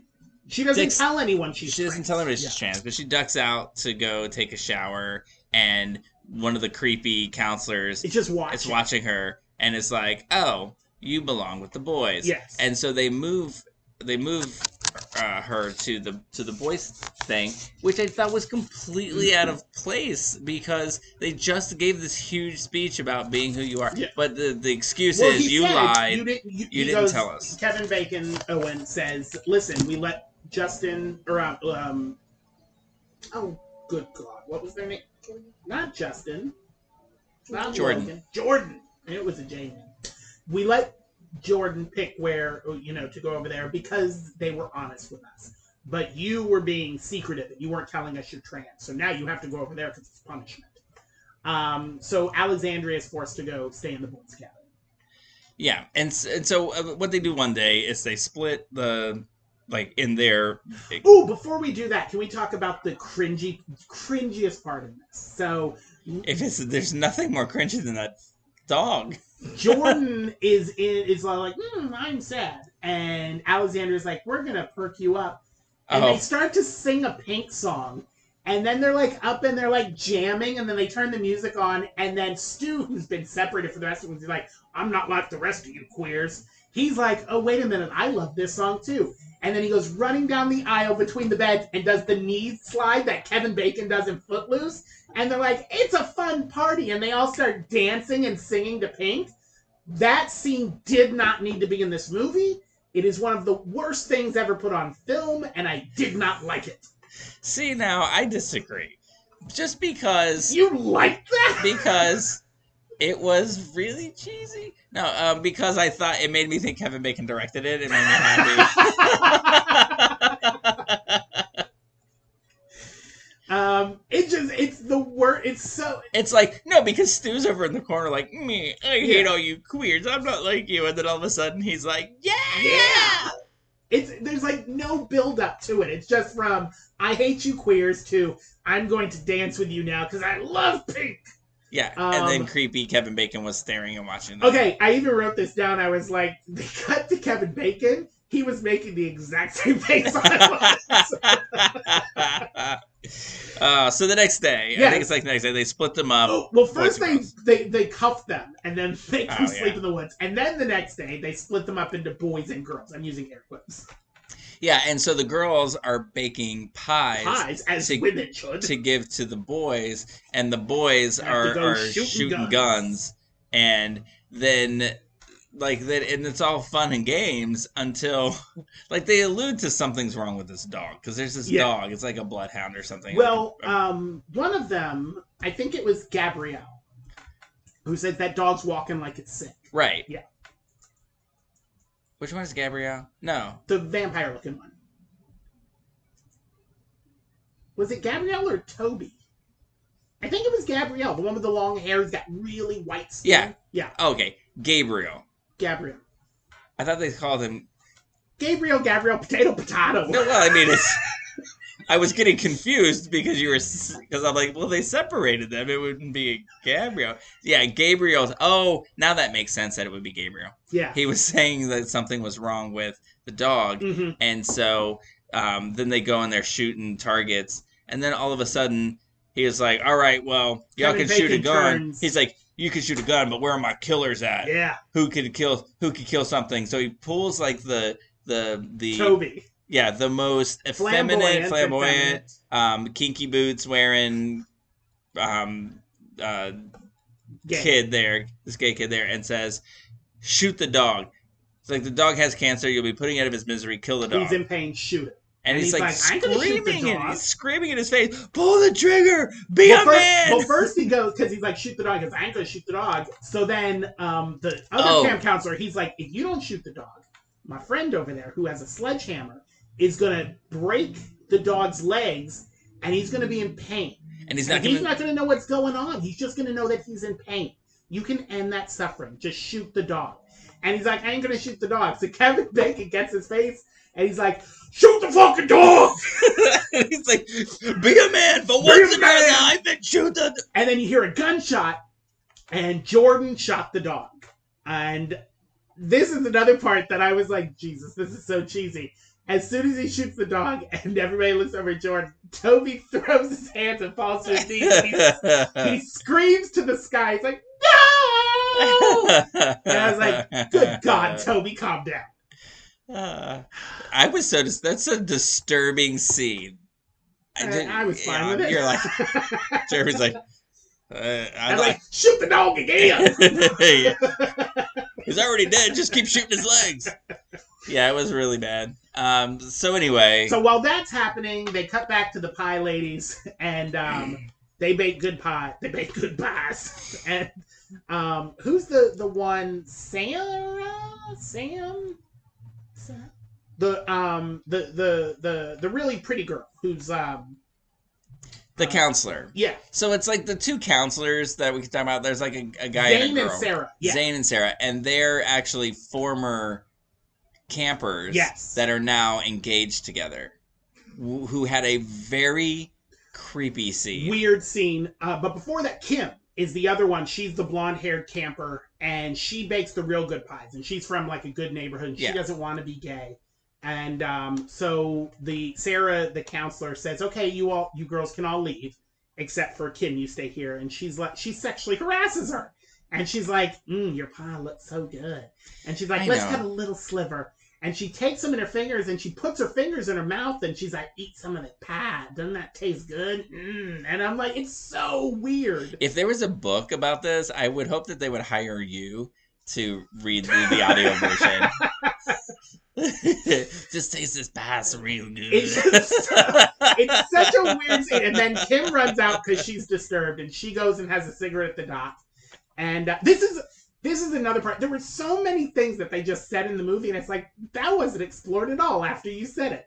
But um um, who's the one? Uh, Veronica. Veronica comes over and she's the Asian girl, the bisexual one or the lesbian, and she's like, "Hey, what's going on?" And she's like smoking a cigarette, and she's like, "I hate it here," and she touched me, and so Veronica says, "I am, um, I'm."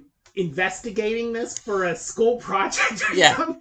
yeah, She's, she's, like, like, I'm sorry I lied to you. I'm not really one of the students here. yeah. And um, so then she's like, "Here, would you like a drag of my cigarette?" And she's like, "Thank you." Takes a drag, and then they have sex. So drag of the cigarette On the dock, in the middle the of dock. everybody watching. Yeah, and she's like, "I'm sorry, I lied to you. I'm not really a camper. Let's do it." And then they have sex. Um, and then they cut to Stu swimming in the lake with his rippling muscles, and he looks up on the shore, and there's Gabrielle or Gabrielle, sorry. and um, looking like fucking Dracula. Right. He's got long, flat black hair. He's just pale, pale white, and he's like, "What are you doing?" He has a weird accent. He does. Um, seriously, like Transylvanian, and he's like, um, swimming, and he's like, do you want to be alone? and he's like, no, and he's like, good, and he takes his clothes off and comes in the water, and they're like staring at each other, and then they just passionately start making out. Yeah, um, I do. What there's something I want to say here real Yes. quick, and I don't know what it is with horror movies. Why do people swim in brown water in horror movies? They do. They did it in um in Fear Street. I think somebody Yeah. was like. We've watched a lot of movies this month about horror things. Always brown water. Stay out of the brown gotta, water. when you gotta swim, you gotta swim. So they're making out, and uh, Gabriel's like, because they're getting into it, like they're about to have sex, and Gabriel's like, no, not here. Take me to the cabin. So they go into the cabin, and um, they're kissing, and then Gabriel turns around, he takes his underwear off, and you just see him from behind. And then he's just standing there. So Stu's like, all right. So Stu comes up behind him, drops his underwear. You see his ass. And then they start doing it.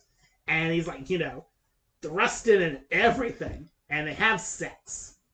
And as soon as they're done having sex, Stu is on the couch in this. It's like an old cabin. It's got like storage and stuff. And Stu's laying there and he's like, mm, that was good. And Gabriel was like, yeah, did you like that? Did you like that a lot? And he's like, yeah, I really liked it. He's like, ha, I fooled you. And then the door opens and Owen and Zane come in and he's working with the bad guys. Uh, yeah, And he's like, it reminded me of this. the South accent should have gave it away. I, it reminded me of the South Park episode where the police chief is trying to get people on solicitation of prostitution, but he sleeps with the guys before he said pulls his badge out. That's what this felt like to me. Gabriel, Gabriel, Gabriel is like, um, we're going to make you not a homosexual anymore, but first, let's have sex. So they have sex, then they come in and they hook Stu up to a car battery.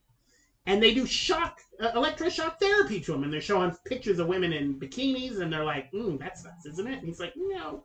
And uh, they go to a guy in rippling abs. And like that one? And then they shock him and uh, he's got these giant burns on his chest his beautiful muscular chest and they they just they, they burn him up and then they bring him to the nurse and Anna Chlumsky's like what the hell and they're like you know just fix him and she's like, I'm going to the cops. And Kevin Bacon's like, the hell you are.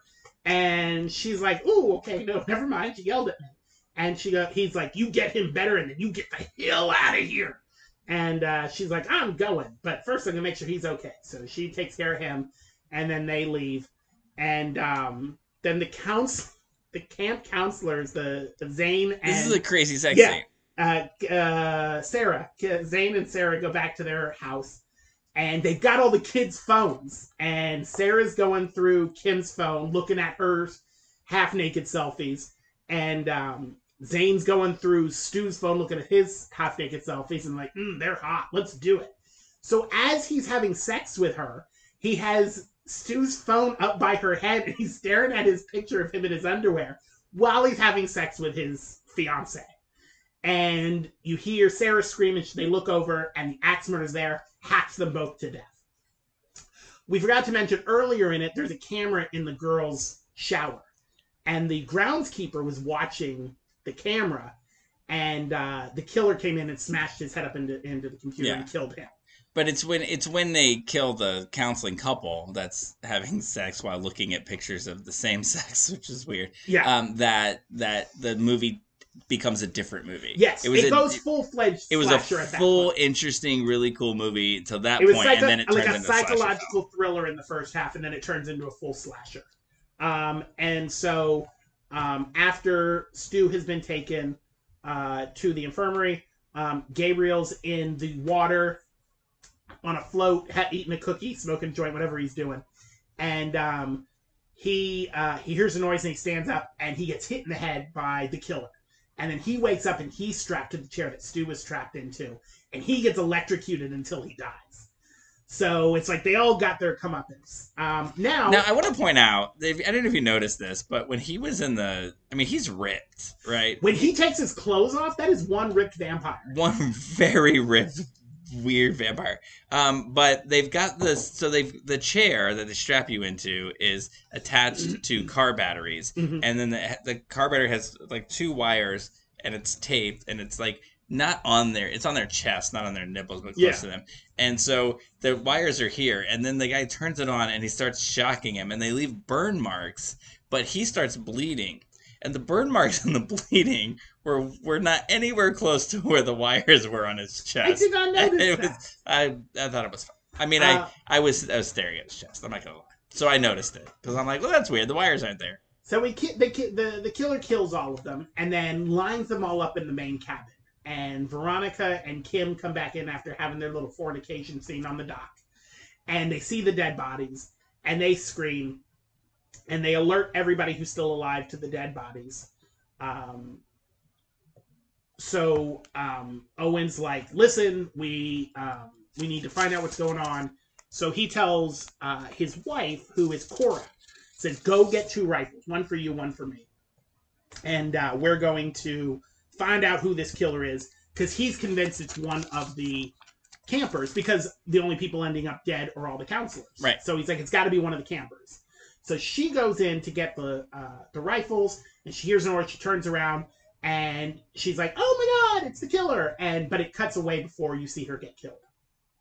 And uh, then it comes to the front, and it's uh, Kevin Bacon and uh, Anna Chlumsky and uh, the other ones. And uh, uh, he's like, "Yeah, I'm going to go find out what's going on. And then uh, Ver- uh, Alexandria's like, I'm going to get the hell out of here. And Jordan says, take all the NPCs with you. Just take them with, just take them, get out of here. So she's like, I forget what the, I wish I would have written this down, but it was such a weird line. But she says, "Get up and grab your pussies. We're getting out Oh. of here." No, she says um she calls them pussies. She says, "Don't be pussies. Let's go." No, she says something about snatching up your pussies. Google that. I don't think so. Find out what that is. I thought it was she's- interesting too when she was like, Kid, "It's a long walk. Can you do it?" And she says, "Honey, I'm a I'm a I'm a, I'm a Black trans I'm a woman. trans woman of color. I could do it in heels." yeah. I was like, okay. So Anna Chlumsky's like, "Here's my phone. Here, my passcode is blah blah blah blah blah. When you get somewhere where you can get a signal, call the cops." So they all leave so that you can get the NPCs out of the way because they're not part of the story. So um, Anna Chlumsky tells um, all the the campers go to. I don't understand this movie. So everyone split up. Go to your your your cabins and get dressed warmly. Which is so stupid. It's like I don't. If There's a killer out. I don't care if I'm cold. But she's like, go get dressed warmly and then meet me back here. So um, uh, Jordan goes into Owen's office To get the guns. to get the guns. And he hears Owen coming, so he locks himself. He goes in the closet and he finds the body of Cora, his wife, and she's had her throat slit. So um, he's like, oh my God. Or they're like, oh my God. So Owen comes in and he can't find Cora, so he goes into his drawer and he pulls out a, a little box that has a revolver in it. And he sees the killer there in the entranceway. And um, the killer has a knife and they're fighting. Trying to remember, did they fight? Yeah, because his the killer's mask gets ripped off. Or no, the she killer, takes it off. Yeah, she takes it off, and it is Anna Chlumsky. Anna Chlumsky, Nurse Molly. Nurse Molly, but not Nurse Molly, because Nurse Molly was the lady in the beginning who was killed, who nobody knew who she was. Right. And it turns out she killed her because she knew she was on the way to the conversion camp and she wanted to pretend she was her so she could get in there and kill everybody. Yes, her real name is Angie, and she used to be one of the campers. And she's like, I'm gonna get my revenge on you. So she killed all the campers, and now she's gonna kill Owen. And they fight. And when he's Owen's choking her, and then you hear the click of the gun, and they turn, and Jordan's standing there pointing the revolver at him. And uh, Jordan's like, "You get off her!" And uh, he's like, "Hey, hey, hey, let's calm down. All right." He's like, "What you gonna do? Kill her?" What you gonna do? You gonna shoot me? You ain't got it in you. And uh, he's like, uh, Anna Chlumsky stands up and says, uh, "Shoot him! Shoot him in the head!" And uh, She's like, you can do it. She's like, "You can do it. It's we need to do this. It's you are part of my team now." And uh, Jordan looks at her and says, "I am not part of your team. I am part of my own team, and I am strong enough not to kill her, kill him, because the acting is atrocious." So puts the gun down, and Anna Chlumsky's like, "No!" So grabs Kevin Bacon. Uh, by the way, who has like all these animal heads on his wall because he's a weird hunter guy shoves him up against the wall, and he has a rhino head on his wall, and the rhino horn goes through his back. And he's like, you know, you're just a sorry sack of lily lovers. And she's like, you're gonna die, and then cuts his throat, and he bleeds all over the place. And uh, she's like, oh, oh, now that that's over, Jordan. Now we can be a team, and we'll go to all the camps, and we'll kill all the homophobes. And Jordan's like, I'm gonna walk out of here if you'll let me. yeah, she did. And then she then she sauntered out. yeah, And when she's walking out, that's when the police arrive, and they're all running in, or they are walking out, and all of the police are running run right past, past them. them. Like I, And I wanted to, I mean, I wrote down, I was like, how did the police know they weren't the killer? they don't. Which is that's one of those lazy writing things. It's like, oh, it'll be dramatic. The cops running up to the lights are going. It's like, no, it makes no sense. You don't know who the killer is. right. You're you're new cop to the scene. Investigate. Detain everyone. Do I have to do your job for you? anyway, so they take Anna Chlumsky out and they arrest her, and um, uh, then they're the the remaining campers. For some reason, Alexandria comes back, but none of the other play, the not NPCs. Oh. Uh. They're all like, I I left them off with other family members, so now it's just me. And they're all like, wow, what a hard time we had here. And it's like, what are you gonna do? And they're like, they look at the cameras. I'm sure they're like, we're gonna live our lives. We're gonna live our lives. And then Pink blares is like, yeah. When they, when the when the two lesbians are like, uh, or the the bisexual girl and the lesbian, the bisexual girl and the lesbian, "What are you gonna tell your parents?" And then she's like, "I don't know. We'll tell them." Yeah, it's so I don't understand how three-time Academy Award nominee writer couldn't write better words than this. Um, but Theo is being taken off because he's been shocked. Um, being taken off in ambulance, and uh, Stu, I'm sorry, and Theo's there because now they're boyfriends because you got to have a hookup, somebody to hook up with by the end of the movie. Um, and they're like, they're taking, putting him in the thing, and uh, they're like, wait a minute, are you family to Theo? And Stu looks at him and says, Yes, he is. And I'm like, One of you is white, one of you is black. They know you're not family. Well, they could be adopted. They could have the. Mm, just say it's your boyfriend and say, I want him to come Oh. with me. Well, maybe that's what they meant. I mean, we are family. That's a song. You know what? Just because you suffered through such a tragedy like that, that is no reason to assume that a relationship will work. They spent at The least amount- six hours handcuffed to each other in the woods. They are true. married. the amount of assumption of, hey, we suffered through this tragedy, so we're all gonna bunk up and become room, uh, become relationships now. I mean, there was what three relationships that came out of there, Yeah. but And most Anyway. importantly, Theo and themselves. so much better movie if Emma D'Arcy was in it. uh, you know what? I didn't hate it, but everyone else in the Everyone world did. apparently did. I mean, I don't know that I've seen a, a, um, a Rotten Tomatoes this low. Maybe we have. Critics, uh, the other one or both? Uh, do critics and audience? Uh, no, what I'm saying, both are bad. Uh, I'm not going to tell you because I want you to guess. Well, just based on what you said, I'm gonna say critics 32 and audience is 41.